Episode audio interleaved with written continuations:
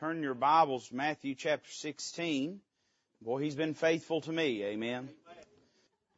Matthew chapter number 16. And I'd like to begin reading in verse number 13. Matthew chapter 16, verse number 13. We'll read down to verse 24.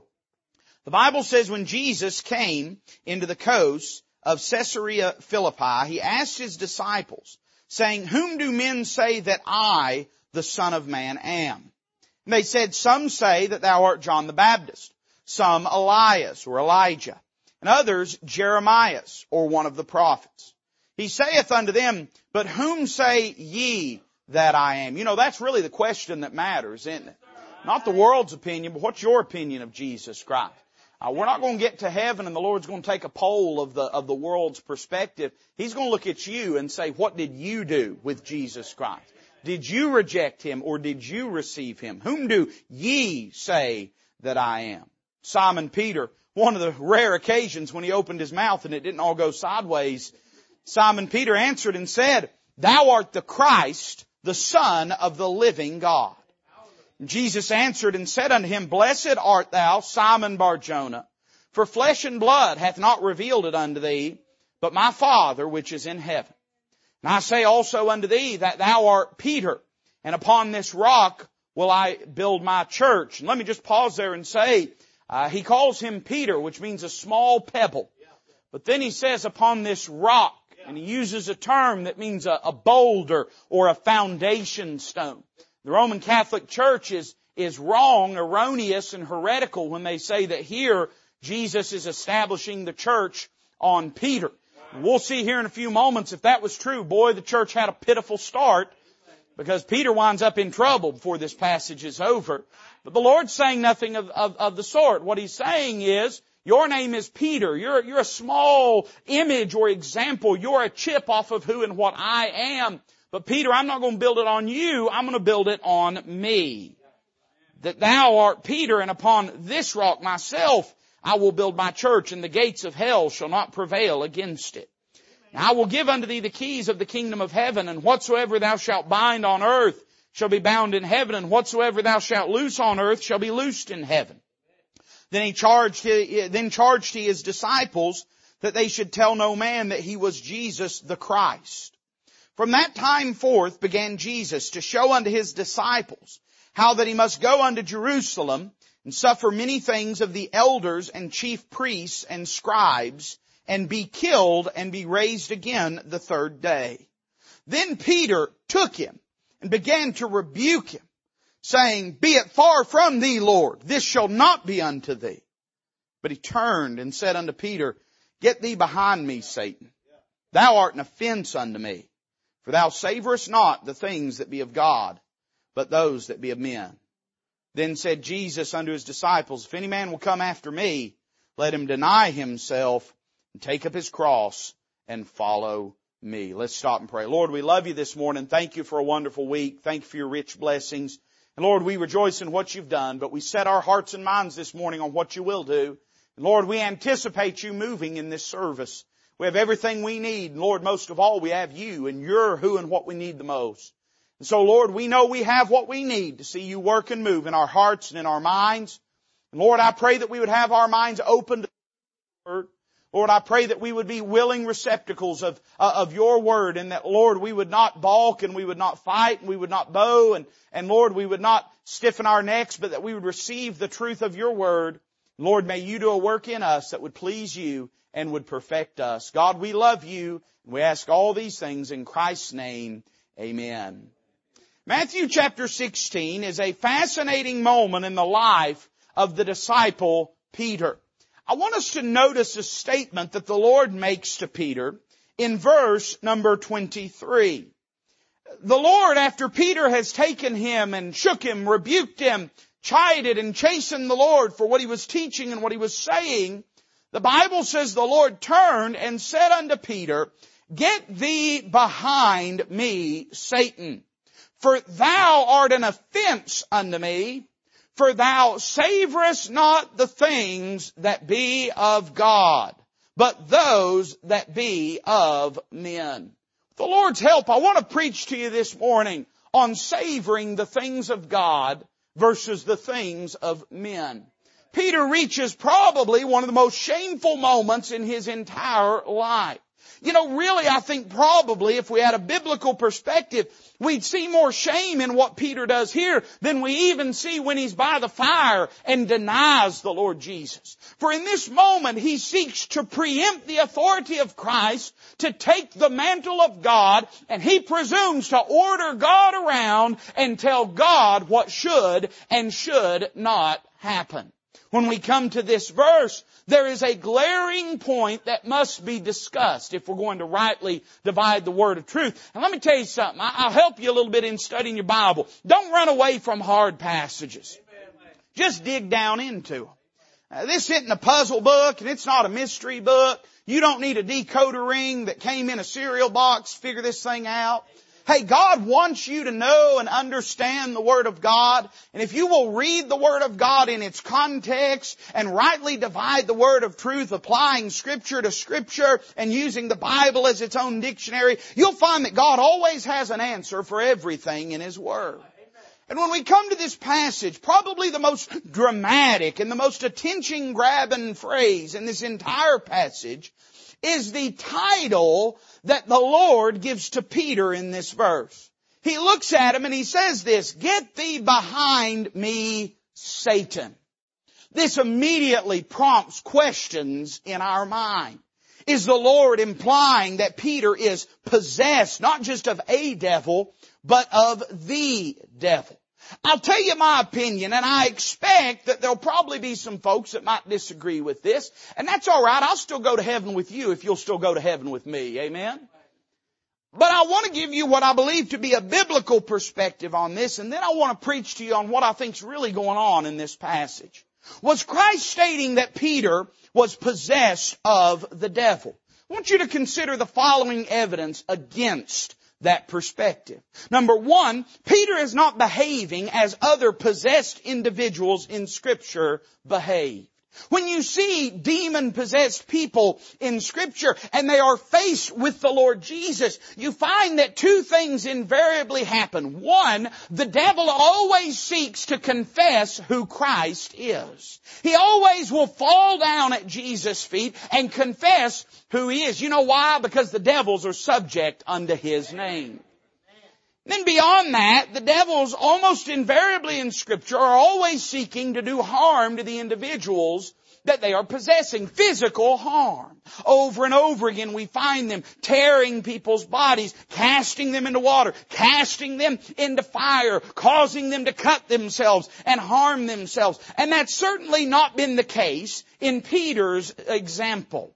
Let me say number two, another point of evidence against the notion that Peter is possessed by Satan in this passage. And that's that moments before this, Christ applauds him for his divine insight. Now listen, I'm a dispensationalist and I don't have time to explain everything of what that means. But put in a nutshell, it means this, that God deals with man at different times in different ways through human history. And He always dealt with man according to the light that He had given him. Certain things are expected of you and me that ain't expected of Adam because Adam didn't know those things about God. But there are some constants in the scripture. And let me give you some examples. Salvation has always been by grace through faith. There's never been a time when, when performing the works of the law justified a man. Paul says this in no uncertain terms that by the works of the law shall no flesh be justified. It's always been by grace that men have been saved. Let me give you another example of a distinction that is always true throughout the scripture. And that's the eternal security of the believer. All through the Old Testament and the New Testament, you find this to be true that the believer, because his salvation is vested in the promise of God and not the performance of his good works, has always been eternally secure. The notion that in the Old Testament they could lose their salvation if they didn't uh, obey the law is predicated on the notion that their salvation came from obeying the law.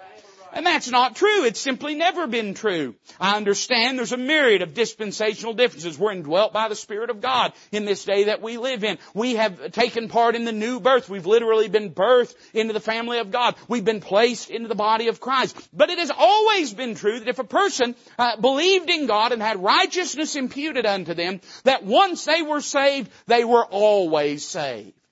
The question then presents itself, is it likely that Peter, obviously a saved individual, if we can use that terminology, a, a sincere, genuine believer in Jesus Christ, who has uh, not just been saved, if we use that term, but has actually received from God a divine revelation about who Jesus Christ is, that just a few moments later, literally in between the time when Jesus says, Blessed art thou, Simon Bar-Jonah, for flesh and blood hath not revealed it unto thee, but my Father which art in heaven, that from that moment to this moment, just a few moments later, that Satan entered into Peter. I think that's very unlikely. Let me give you a third point of evidence against it, and this to me is the most simple but the most compelling. If he is indwelt by Satan, Christ didn't do anything about it. He didn't cast the devil out of him. He didn't command the devil to leave him. And find me another example in scripture when Christ comes face to face with a demon possessed individual and does not cleanse that individual of the demon that was possessing them. I think all the evidence in my mind is settled that Peter is not possessed of Satan in the way that later on Judas would be when he would go out and make conspiracy with the chief priests and the elders, nor is he possessed of some lesser or lower devil in the way that many people are throughout the testimony of scripture. That then presents a question. Why then does Christ call him Satan? It's interesting. If you ever study what the name Satan means, it means adversary. It's sort of the most classical term that we use in scripture and it's the most common term applied to Satan personally. It is his name, but it is also a title. He is the accuser of the brethren. And as Peter would later on call him, and I don't think it's no accident Peter called him this, I think Peter learned his lesson. He would say, be sober and be vigilant because your adversary, the devil, as a roaring lion walketh about seeking whom he may devour. In other words, he said, your Satan, the devil, wants to destroy you. And when Christ looks at Peter and calls him Satan, he is revealing to Peter that Peter is standing as an adversary to Jesus Christ. And he most assuredly is. Christ is saying it's the will and heart and plan of God that I go up to Jerusalem and be delivered into the hands of wicked men and die on the cross of Calvary. That's the will of God. That's the plan of God. Peter says, I'm not going to let the plan of God be performed. I'm not going to let it happen to you, Lord. I'll stand in the way of the will of God. Christ seems to be revealing to Peter that by being an adversary to him, he is doing the work of the ultimate adversary, the devil. Christ is rebuking Peter for allowing Satan to plant this thought in his mind and is revealing to him that by yielding to his natural or carnal perspective, you remember what he says, thou savorest not the things that be of God, but the things that be of man. That by yielding to his natural or carnal perspective, that he is in fact doing the will of Satan. We could say this, that whereas Peter is operating in the Spirit and with a spiritual perspective in verse 16, in verse 22, he is operating in the flesh and with a carnal perspective. Now that should be no surprise given what the Lord says. He says you savor not, and that word savor in your Bible, it means to regard or to understand or to be mindful of. And he's saying to Peter, Peter, you're thinking more about the things of men than you are about the things of God. I don't know about you, but that sort of sounds like how we behave sometimes. You say, well preacher, what is that in the life of the believer? Well consider what 1 Corinthians chapter 2 says. Verse 11, the Bible says, for what man knoweth the things of a man, save the spirit of a man which is in him. Even so, the things of God, you remember that's what Christ said, thou savorest not the things of God. He says, even so, the things of God knoweth no man, but the Spirit of God. Now we have received not the spirit of the world, but the spirit which is of God, that we might know the things that are freely given to us of God.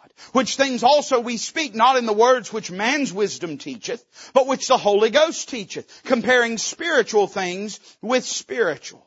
But the natural man receiveth not the things of the Spirit of God, for they are foolishness unto him, neither can he know them because they are spiritually discerned. You see, in this passage of scripture, the problem with Peter is in verse 16, he's obviously operating under the influence of the Spirit of God. I understand and I'm fully aware of the fact that the Spirit of God did not indwell believers uh, prior to Christ's resurrection, the blood being applied at the mercy seat, the gift of the Spirit being bought by His blood. But it's also equally true that the Spirit of God is very actively present in the world even prior to that time. And I don't know how else Peter could have had it revealed to him that Jesus is the Christ, the Son of the living God by the Father from heaven, except the Spirit of God had illuminated his mind. In verse 16, man, he's in the Spirit. Verse 22, he's in the flesh. Amen. And when he's in the flesh, he savors not the things that be of God. Can I tell you something this morning? Your flesh does not savor the things that be of God your natural condition, your flesh, that part of you that operates outside of the jurisdiction of God's authority, that part of you that always wants to do the opposite of what God wants you to do, that flesh, hey, it doesn't crave the things of God. It craves the things of men. And in this passage of scripture, which is so arresting when we read it, we find that at the end of the day, it's not that Peter was possessed of Satan. Hey, it's that his flesh was governing him. Now this immediately becomes far more relevant to me and to you. And let me make three statements about this before I get to preach. Let me say number one, this is a startling statement. Christ is saying this, not some rank infidel that's walking down the road. Not to some Christ denier, not to some uh, hypocritical Pharisee, not to some manipulating scribe, not to some cutthroat priest seeking to take his life, but he's saying this to Peter, one of his own disciples. Man, it's a startling statement, but let me say number two, it's a sobering statement. The preacher, why is it a sobering statement? Because if Christ could say it about Peter, then he could say it about me. See, here's the problem. When you read this passage and you say, well, this super unique spiritual thing occurred wherein Satan indwelt and possessed Peter and that's why he did this, you have thereby excluded yourself from any probability of ever being guilty of what Peter did. The likelihood that Satan would ever, that any of us would ever be doing enough for God that he'd notice us is probably pretty slight. He's got a million minions he'll send to hassle us. But when we recognize in this passage that Peter is not the victim of some supernatural indwelling by some nefarious being or by Satan himself, but this is just an old boy that got to thinking about himself and what he wanted and got to operating in the flesh and next thing you know, man, he's got Jesus by the lapel shaking him and rebuking him. It sobers me to think if Christ could say it about him, he could probably say it about me. Then I would say this, it is a stirring statement. Because if we're honest in the reading of our Bible, we must ask ourselves this question this morning. Could Christ say this about me? Not just is it possible, but if we were standing face to face with the Savior today, and Him dispensing to us the truth of His will for our life, His desire for us, His plan for us, would we find ourselves standing as an adversary to the plan and will of God and saying, Lord, if you're going to do it, you'll have to go through me to get it done. Mm. I don't know about you, but it terrifies me to think that I could be his adversary while he's trying to be my advocate. I want you to notice this passage teaches us five important truths about the flesh and the way the flesh operates. And if there's ever a Sunday you got a fighting chance at a short sermon, it's the Sunday after camp. So you hang with me. And I want you to notice these five truths. Notice number one with me this morning, the appetite of the flesh. The heartbeat of this passage. The operative truth. The focal point. The thing that Christ was seeking to point out to Peter above even his statement about Satan is Peter, thou savorest not the things that be of God, but those that be of men wants Peter to understand, Peter, in your natural disposition, in your flesh, in your carnality, you'll have no interest in the things of God. You'll only be interested in the things of men. And I got news for you today. Hey, we may think we're super spiritual. We may think we've attained some level of sanctity that puts us above it all, but I'm here to tell you your flesh is just as dirty, rotten, filthy, and unregenerate as it ever was. The flesh doesn't get sanctified. It don't get justified. It has to be mortified. Your flesh is just as rotten, just as predisposed to, to be a rebel and to be a rabble rouser, to be degenerate and, and, and filthy and ungodly as it was before you ever got saved. We need to recognize that truth, else we're walking around with a blind spot in our lives. Notice two truths here. Number one, I want you to think with me about what the flesh detests. It's interesting to think about what prompted this entire passage of scripture. You remember what Christ was talking about. Verse 21, from that time forth began Jesus to show unto his disciples how that he must go unto Jerusalem and suffer many things of the elders and chief priests and scribes and be killed and be raised again the third day. In other words, what got Peter's flesh so riled up? It wasn't that Christ exposed some deep hidden sin that Peter had. That wasn't what got him riled up. It wasn't that Christ embarrassed Peter in some way in front of the other disciples. No, Christ hadn't done that. You know what bothered his flesh? The cross of Calvary. Calvary bothered his flesh. The thought of Christ dying on the cross annoyed his flesh. And it teaches us three things about what the flesh detests. Number one, the flesh detests the plan of God. This was God's determined plan. Listen to how Calvary is described by Peter himself in Acts chapter 2. He says this, ye men of Israel, hear these words, Jesus of Nazareth, a man approved of God among you by miracles and wonders and signs, which God did by him in the midst of you, as ye yourselves know. Him being delivered by the determinate counsel and foreknowledge of God ye have taken and by wicked hands have crucified and slain whom God hath raised up, having loosed the pains of death, because it was not possible that he should be holden up. Peter himself will later describe the cross of Calvary not as some tragic mishap, not as some religious unfortune that took place, not merely as the sad death of a beautiful life, but rather as the express determinate plan of God. I've got news for you. Calvary did not surprise God. He was the lamb slain from the foundation of the world. Never for one moment were things out of control. God was in control of every single bit of it.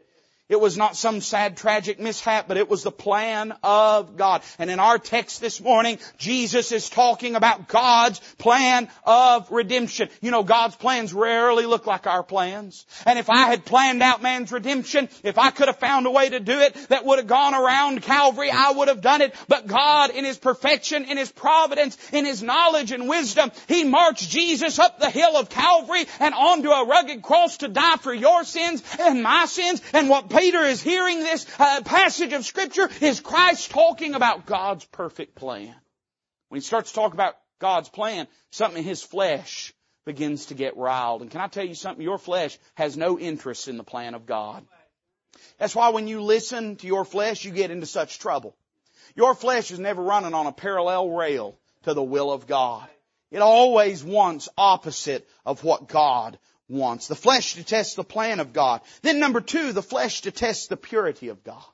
So what do you mean, preacher? Well, we've seen in this passage what God's plan was. We've seen the what, but that then begs the question of the why. Undoubtedly, Peter did not understand all of the reasons behind Christ going to the cross of Calvary, but you and I understand it today that if we were going to be redeemed and if sin was going to be dealt with, there was only one way that could transpire, and that was for Christ as the Lamb of God which take away the sin of the world to go and die for our sins. I got news for you. Hey, listen, Calvary wasn't just about rescuing you and I. It was about reconciling the sin of the world and reckoning with it. The Bible says this in Habakkuk chapter number 1 verse 13 about the Lord, thou art of purer eyes than to behold evil and canst not look on iniquity. Christ, hey listen, was not just reconciling the world unto God, He was reconciling God unto the world. Unless God would have to just annihilate His creation, scrub the universe clean of it and start fresh and anew, sin had to be dealt with. There's no greater monument to God's holiness than the cross of Calvary. He takes it so seriously that He would die before He would let it be trespassed. Peter listens to this and it bothers him that there's no way around it. But then I would say this, not only the plan of God and the purity of God, but you know what your flesh hates? It hates the power of God. The Bible tells us this about the cross of Calvary and the preaching of that cross in 1 Corinthians 1.18, for the preaching of the cross is to them that perish foolishness, but unto us which are saved it is the power of God. There's no greater expression not only of God's love, but of His power, of His ability to overcome the obstacle of obstacles, man's sin, man's depravity, man's degeneracy, than the cross of Calvary. And Calvary can do things that no human power can do. Calvary can take the drunkard and turn him into a choir singer. The Calvary, hey, can take the prostitute and turn him into a Sunday school teacher. Yeah, listen, Calvary can take the dope fiend and put him in a pulpit and preach with the power of God. Calvary is the power of God. God would have had no power in men's lives apart from the cross of Calvary except to judge them and destroy them. And Calvary is the expression of God's power. And when Peter's flesh hears this, it rankles against it. It's bothered by it. And I got news for you. Hey, listen, operating in the flesh, you ain't gonna have no interest in God's plan. Operating in the flesh, you ain't gonna have no regard for God's purity. Operating in the flesh, you will put no value upon God's power. The flesh has no interest in any of these things, and because Peter is operating in the flesh, he cannot see what God is desiring to do. The flesh does not savor the things that be of God, but the things that be of men. So here's the question. What are the things that be of men? What does the flesh desire? And I've got just two simple thoughts here, and then we'll move on. I would say this, the flesh always desires personal advancement. Do you remember the context here? Do you remember what Christ had said unto Peter back in verse number 19? He says to Peter, I will give unto thee the keys of the kingdom of heaven. And whatsoever thou shalt bind on earth shall be bound in heaven, and whatsoever thou shalt loose on earth shall be loosed in heaven. That sounded pretty good to Peter. You know, all the way up even after the resurrection and even to the day of the ascension of Jesus Christ, his disciples were still anticipating the imminent establishment of an earthly kingdom. I got news for you. Christ is going to set up an earthly kingdom. But the reason Israel missed their Messiah is because they couldn't get their heads wrapped around the fact that God wanted to do something greater in them than what He wanted to do around them.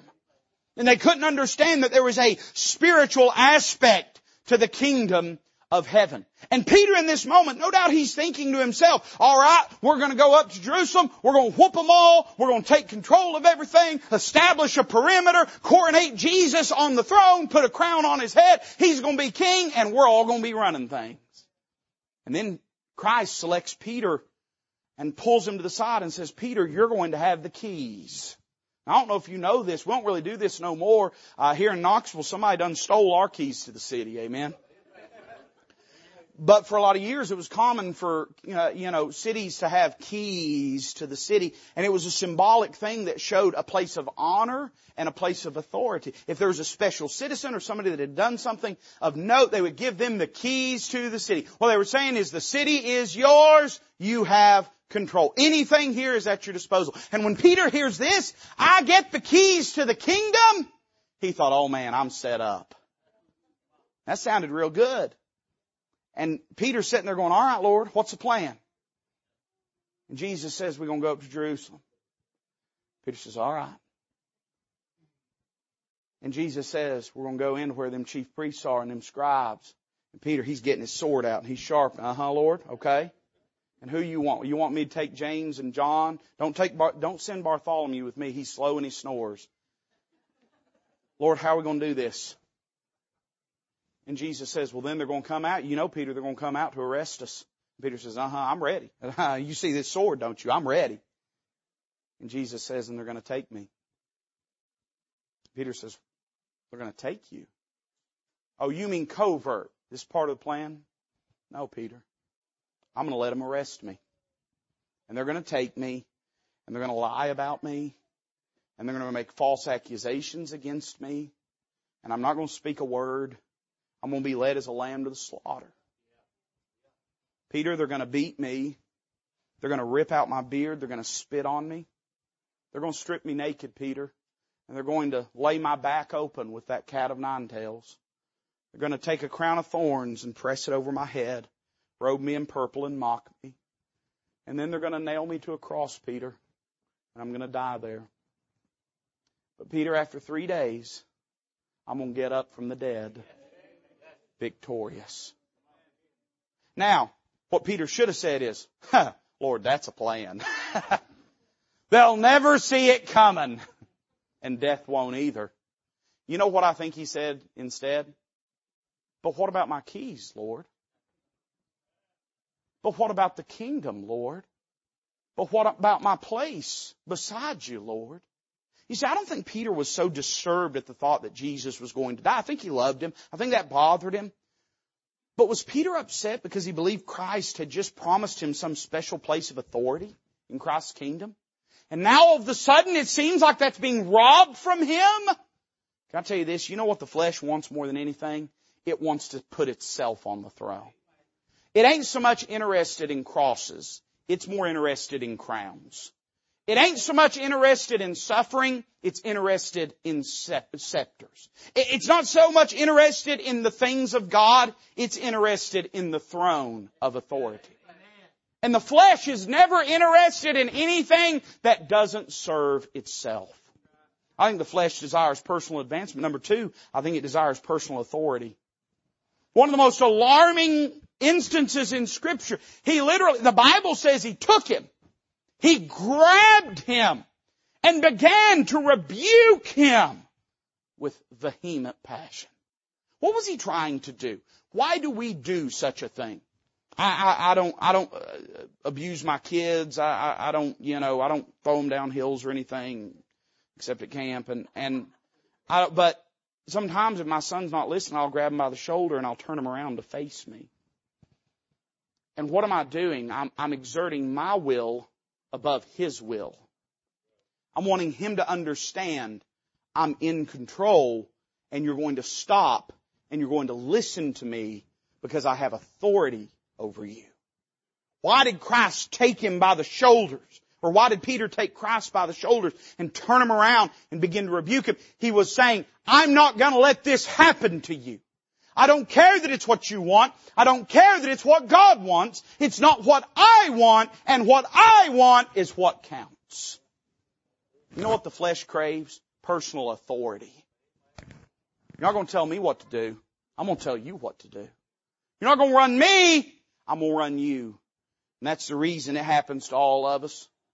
Anytime we find ourselves in a carnal state of mind, in a fleshly disposition, and all of a sudden some opposition, some authority exercises itself. We don't have to try. We don't have to put our mind to it. We don't have to exercise it. That back just begins to bow up. And it's no different in our relation with God than it is with earthly authority. Your flesh is not interested in submitting to the authority of God. In fact, the Bible says that the, the natural man is not subject to the things of God. It, it, cannot be. You see, your flesh is never going to quietly, meekly bow the knee to Jesus. It's going to have to be put under if it's ever going to bow to Him. When I read this passage, I learn something about the appetite of the flesh. But then think with me for a moment about what I'm going to call the ambush of the flesh. So preacher, what do you mean the ambush of the flesh? Well, think about verse 17. I mean, and Peter sort of had this experience often in, in his walk with the Lord. Things could not have been going better than they could have, than they were in verse 17. Read verse 17 with me. Jesus answered and said unto him, Peter has said, Thou art the Christ, the Son of the living God. And said unto him, Blessed art thou, Simon Bar Jonah, means son of Jonah, for flesh and blood hath not revealed it unto thee, but my Father which is in heaven. Man, what glowing praise that is. I mean, you could have no more certifiable evidence and, and, and, certification that Peter is doing right, living right, thinking right than verse 17. The Lord, the infallible Lord, whose word is perfect and pure and, and, and unbroken, looks at Peter and says, hey, bless your heart, son, you've been talking to my father. He's told you who I really am and you've been listening and bless your heart. I mean things, hey Peter, good job. And I'm talking like five, four verses later, Christ is looking at him and saying, get thee behind me, Satan. You know what that teaches me? It teaches me two things. One, the flesh is never far away. And two, things can change like that. See, here's the funny thing. We think of things in a seasonal sense because that's sort of in a broad perspective how we experience life. And most of us would look back at our life and say, well, there are seasons I was walking with God. And there are seasons when I was out of the will of God. And we could look back at these big swaths of time in which we were walking with God. And we sort of get the idea that, that the Christian life is sort of like a, a big sailing ship that doesn't turn in one move, but it's sort of a multi-maneuver process. And I will tell you, it is certainly true there are often many steps on the path to destruction. But can I tell you something? You can be walking with God, living for God, testifying for God, serving God one minute, and your flesh, and you say, preacher, how close is my flesh sitting in your lap? Can take over and control you and wreck your testimony and shame your life in a moment. You don't think so? Hey, listen, let somebody honk at you at a red light. Well, I'm glad the Church, of Christ ain't right, man. I'd lost my salvation a hundred times this morning. hey, listen, the flesh, it's always lurking behind your shoulder, waiting to pounce.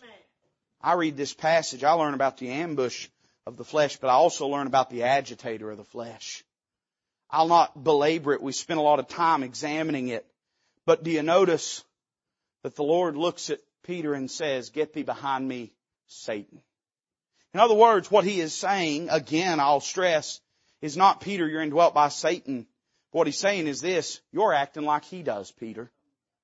You're standing as an adversary to me, Peter. You're not doing my will, Peter. You're doing his will. Can I remind you, Satan is ever looking for opportunity to co-opt your flesh and to govern your life.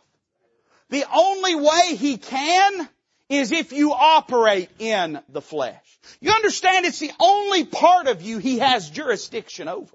If you're born again by the grace of God, the new man has been regenerated, awakened, sensitive to the uh, will and to the desires of God. And the Spirit of God indwells you. We are a tripartite being. You understand that, right? We're a three-part being as a born-again saved individual. We still have the old man, the flesh, but we have the new man, the new mind in Jesus Christ that sees things through a new perspective and is energized by and interacts with the Spirit of God who indwells us and leads our life. He can talk to that new man, but the new man can't hear the devil. He can try to talk to the Spirit of God, but I think he knows better than to try. But oh boy, that flesh loves to hear him sing. And so here's what happens. He comes along and it ain't, it ain't, old Flip Wilson wasn't right. The devil did not make you do it. Your flesh did it. But here's the thing. Your flesh was interested in and countenanced the will of Satan. You want to do the will of Satan? You ain't got to go out and dress in black robes and sacrifice a goat and, and, and draw a pentagram on your floor. You ain't got to do all that to serve Him. Uh, you don't have to go out and, and, and, and, and try to abduct children and get them into all kinds of wicked, nefarious things and sell them and traffic them and, and engage them in occultism to serve Him. You don't have to do all that. Hey, all you have to do is, is operate in the motions of the flesh and you'll accomplish what He wants you to accomplish. I see the agitator of the flesh, but then I notice the aggression of the flesh. Verse 22, Peter took him and began to rebuke him, saying, Be it far from thee, Lord, this shall not be unto thee. it's funny. I, and I can't, I can't preach after camp without telling, you know, a camp illustration. And one of the things that's funny up there at camp, we're all just swimming around on the same hill for a week solid. And you really get to know people. You get to know their voice. You know, you get to know their personality. You get to know their smells. I mean, you, you really, it gets, it gets deep up at camp. And, you know, long about Thursday, we're all dead to the world. We ain't had no sleep. We're just exhausted. And even the kids are that way. And the kids, they've been used to, I mean, some of them, you know, they ain't never around other kids for this amount of time. And they have been for like four days straight been around kids. And every once in a while you'll catch a kid, you'll go to tell them to do something and they forget that you're not another kid. And they'll give you some lip and then they'll turn around and see who you are and go, because all of a sudden they realize they got a little aggressive with you and that you as an adult, you're not going to abide that. I think about this passage of scripture and here's the point when a child does that. We look at them and we think to ourselves, who do you think you are, son? You're not the authority up here. Who do you think you are? You better fix that tone. We're, we're shocked by the boldness of a child to speak out of turn and to exert authority that doesn't belong to them. Could you imagine how Jesus felt when Peter grabs God and shakes him and rebukes him? We're shocked when we read it and we think to ourselves, Peter, who do you think you are? But hey, let me tell you something. Your flesh is just as aggressive with God. Your flesh is just as bold to tell God to sit down and be quiet. Your flesh is just as bold to tell God that they run you and that He doesn't. Flesh is an aggressive thing. That old man is an aggressive thing in our life. Notice two things it seeks to do. Number one, it seeks to master God. Grabbed him and said, it won't be your will, Lord. It'll be my will. And that's what that struggle is in our life when we know the will of God and we're battling to see it done is we know what God's will is, but our flesh is saying it don't matter, do what you want, not what He wants. And we seek to master God. But then I thought this was interesting. Remember, this is all in response to the Lord's teaching. The Lord says, I'm going to go up to Jerusalem, be delivered into the hands of the chief priests and scribes, be killed, and raised again the third day. And you know what the flesh says? The flesh says, don't tell me that. Don't talk to me about that. I don't want to listen to that. I don't want to hear that. You know what the flesh does in its aggression, in its boldness, in its arrogance? Not only does it seek to master God, it seeks to mute God. Don't tell me those things I don't want to hear. Don't tell me those things that, that I'd have to fix in my life. Don't tell me those things that are wrong with the way that I'm living. I don't want to hear things that are contrary to my perspective and to my ideas about my life and about the world around me. Hey, listen, I don't care. I, I've been up, I've been up them stinky kids for five days, but it don't matter whether it's stinky kids or Sunday adults. Your flesh hates being told you're wrong just like theirs does. You got as many attitude problems as they've got. They just ain't got cars to get in and drive away and cuss the preacher on the way home. But ain't no different for you than it is for them. Our flesh doesn't want to hear the things that God has to say about it. You know why? God ain't got a single nice thing to say about your flesh. And because of that, the flesh does not want to hear Him. I see in this passage the appetite of the flesh and the ambush of the flesh, the agitator of the flesh, the aggression or arrogance of the flesh. But I'm glad it doesn't end there. God doesn't leave Peter without an answer to his problem. He looks at him and he says this, Get thee behind me, Satan, for thou art an offense unto me. For thou savorest not the things that be of God, but those that be of men. Then said Jesus unto his disciples, If any man will come after me, let him deny himself, take up his cross, and follow me. I see in this passage the answer to the flesh. The Lord on several occasions uses similar language as this. If any man will come after me, let him deny himself, take up his cross and follow me. And, and, and, you'd be helped. I remember a preacher years ago just looking at examples when Christ said to take up your cross and the different, the different occasions in scriptures. It's a fascinating study. But I think sometimes because that's such a familiar and iconic statement in scripture, we sometimes strip it of its contextual application. We miss why Jesus said it. And I want you to think about it in the context of what he just said. Peter's standing toe to toe, face to face, eye to eye with Jesus. Jesus looks at the other disciples, he looks back at Peter, and he says, get thee behind me, Satan. Now why did he say that? Jesus said, I'm on a path to Calvary. I'm headed for a cross. Peter jumps in his way, says, no, you're not, Lord. And he looks at him and he says, get behind me. Get out of my way. I'm going to the cross. Then he looks at his disciples and he says this, I'm going to Calvary. And if any man will come after me, you know who'd come after him? The people behind him. If any man will come after me, let him deny himself, take up his cross, and follow me.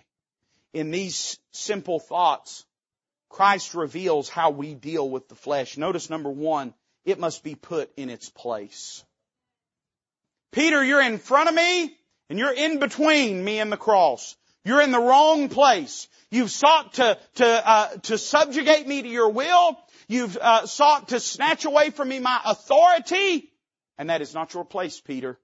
Get behind me where you belong. You know, the flesh always tries to get in between Christ and the cross. And in getting in between Christ and the cross, it was getting between Peter and the cross. And in doing so, what it was seeking to do was master the will of the Lord and take the authority away and to stand up as the leader in the outfit. And Christ says, it's not your place, Peter. Get back in line where you belong. You know what we have to do with the flesh? First thing we have to do is we gotta put it in its place. We gotta remind ourselves that our flesh has no right to govern us.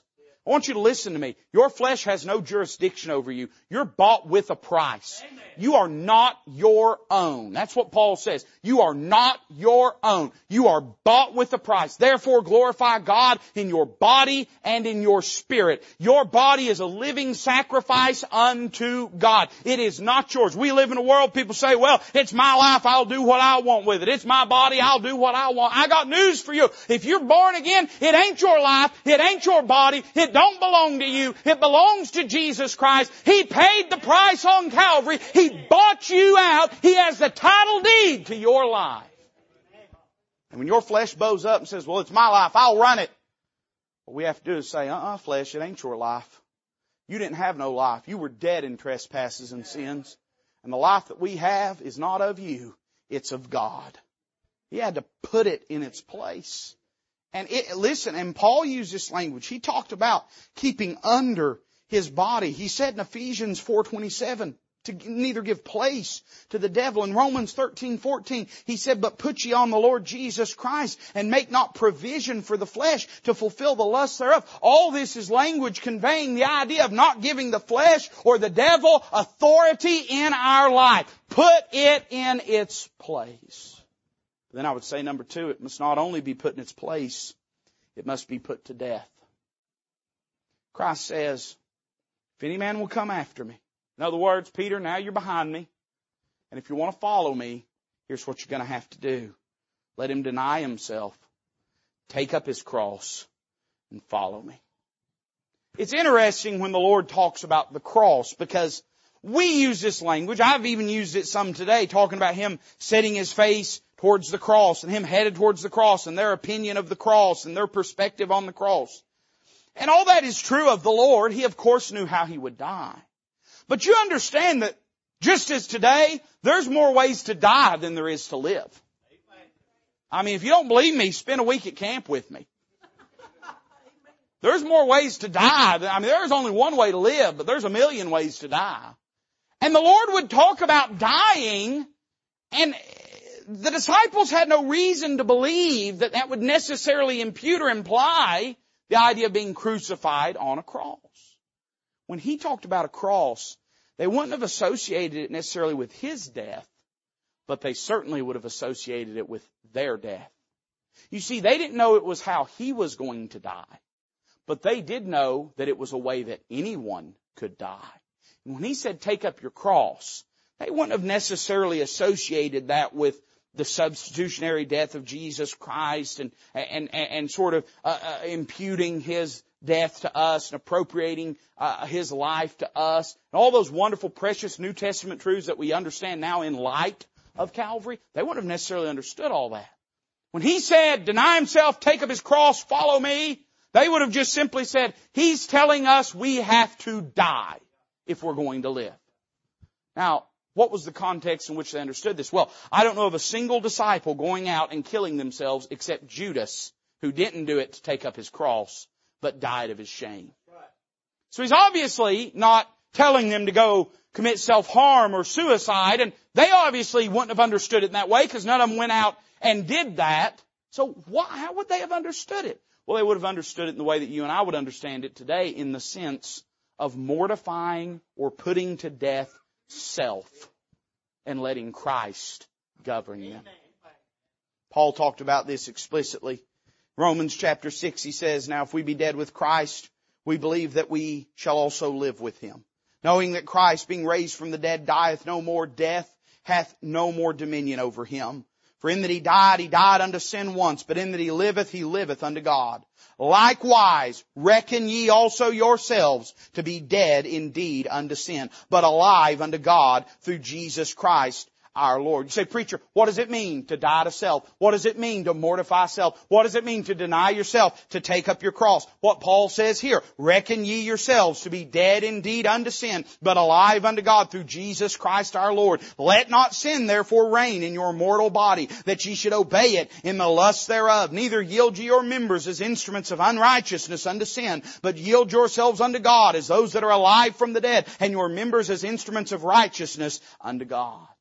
Romans chapter 8, he would say this, for they that are after the flesh do mind the things of the flesh, but they that are after the Spirit, the things of the Spirit. For to be carnally minded is death, but to be spiritually minded is life and peace, because the carnal mind is enmity against God, for it is not subject to the law of God, neither indeed can be. So then they that are in the flesh cannot please God. He would say in verse 12, therefore brethren, we are debtors, not to the flesh to live after the flesh, for if ye live after the flesh, ye shall die, but if ye through the Spirit do mortify the deeds of the body, ye shall live. He picks it up again in Colossians 3, 5 when he says, mortify therefore your members which are upon the earth, fornication, unclean uncleanness, inordinate affection, evil concupiscence, and covetousness, which is idolatry. You say, preacher, what can I do with the flesh? I, will renovate it. Uh, preacher, I'll rejuvenate it. You don't understand. I mean, I, I, I, will in some way fix it. I will in some way spruce it up. I, I will make sure that it is, is somehow fixed and somehow better. No, give up on that because your flesh is never going to be better. Your flesh is never going to be righteous. Your flesh is never going to be holy. You're going to have to put a nail in it. You're going to have to put it on a cross cross, you're going to have to mortify and reckon it dead.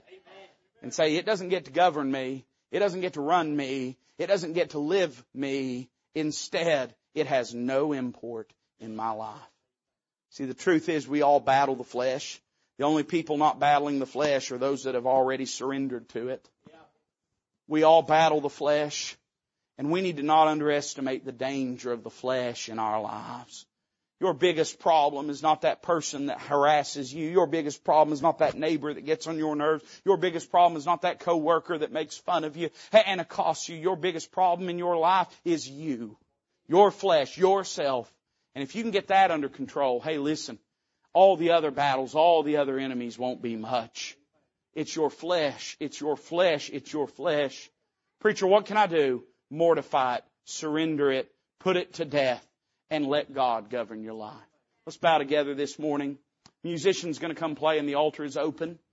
I love them camp kids because they don't wait for a piano player to get in the altar. They don't wait for anybody to sing to get in the altar. They just, the moment altar call starts, they should come down, get with the Lord. I like that. Tells me the mean business. They're not waiting for somebody to tell them. They know they need to do business with God. I love it. If God's dealt with your heart, why don't you slip out of your seat and meet the Lord in the altar. Father, bless this invitation. May it glorify the Lord Jesus. We ask it in His name.